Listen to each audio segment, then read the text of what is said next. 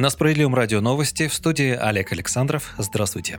Режим санкций Запада против России останется навсегда. Об этом заявил в понедельник замглавы МИД эр эф Александр Панкин на парламентских слушаниях в Госдуме. Дипломат подчеркнул, что Россия не будет просить кого-либо снять санкции и не будет каяться за то, чего не делает. Понятно, что мы Крым не отдадим. Если Крым в России, то санкции точно будут всегда с нами, так же, как были санкции на Прибалтику, пока она не отделилась и не стала тремя отдельными государствами. Это жесткая мысль, но надо быть реалистами, резюмировал он. Россия готовится к дополнительным санкциям. В связи с этим развернута серьезная работа на случай отключения страны от международных платежных систем, сообщил Панкин. В субботу международное рейтинговое агентство Moody's опубликовало сообщение, в котором допустило риск отключения России от международных платежных систем. Ранее Европарламент принял резолюцию по России с призывами к санкциям против Северного потока-два, Росатома, русских олигархов, а также к отключению страны от системы свифт в случае, цитирую, «вторжения на Украину». Конец цитаты. В Минфине с запозданием, но все же отреагировали на угрозу сегодня. Там заявили, что власти готовят стимулы для перевода всей валютной ликвидности в экономике с доллара на евро, возможны директивы для госкомпаний.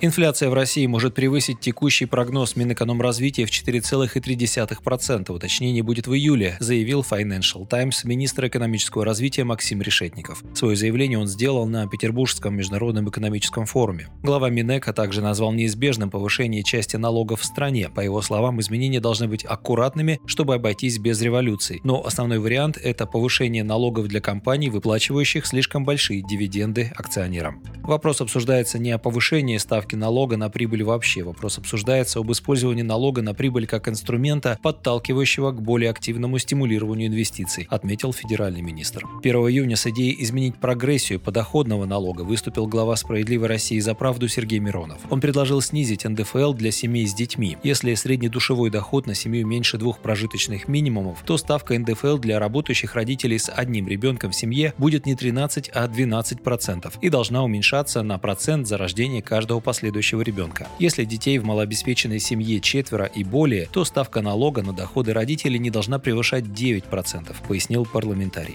Инициатива направлена в правительство страны для получения официального отзыва, который требуется при внесении инициативы в Госдуму. Владимир Путин поручил перенести сроки проведения переписи населения на октябрь. Перечень распоряжения президента опубликован на сайте Кремля. Правительству Российской Федерации совместно с эм вэ дэ, эм че эс, Минобороны, Минюстом, Службой внешней разведки, эф эс бэ, Росгвардии, эф эс о России, Росархивом и органами исполнительной власти субъектов Российской Федерации проработать вопрос переноса сроков проведения всероссийской переписи населения на октябрь две тысячи двадцать первого года, включая необходимое информирование населения, говорится в сообщении. Выполнение распоряжения отдается срок до первого июля. Причину переноса всероссийской переписи населения, которая в последний раз проводилась одиннадцать лет назад, объяснили совпадением по времени с выборами в Госдуму, назначенными на сентябрь. Ранее сообщалось, что на проведение переписи в России выделят почти семь миллиардов рублей. И последнее. По данным социологов, порядка шестьдесят процентов граждан не собираются прививаться от коронавируса. Есть только одно рациональное объяснение. Провал вакцинации – это результат антинародных реформ, неравенства и нищеты, так считает глава эс эр Сергей Миронов. Он пояснил, что доверие к власти подорвано. Большинство людей убеждены, что государство равнодушно к их бедам. Это отношение проецируется и на прививочную кампанию. Причина в том, что доходы россиян снижаются уже много лет подряд. Зарплаты практически не индексируются, а у работающих пенсионеров не индексируются еще и пенсии. Вопреки всем обещаниям, в России подняли пенсионный возраст. Теперь граждане убеждены, что государство не заботится о них, не желает им добра и что от такого государства можно ожидать любой подлости. На этом фоне от вакцинации все тоже ждут подвоха, делает вывод главный социалист страны. Единственный способ вернуть доверие населения – это отказ от антинародных реформ. Власть должна публично признать свою ошибку и отказаться от повышения пенсионного возраста, вернуть индексацию пенсий работающим пенсионерам, начать реально бороться с бедностью и повышать зарплаты. И, конечно, нужно делать это не только для того, чтобы люди пошли в прививочные кабинеты. Кризис доверия власти – это бомба с часовым механизмом. Если ее не обезвредить, она рискует рано или поздно привести государство к катастрофе, написал Миронов в своем телеграм-канале. Вы слушали новости. Оставайтесь с нами, будьте в курсе событий.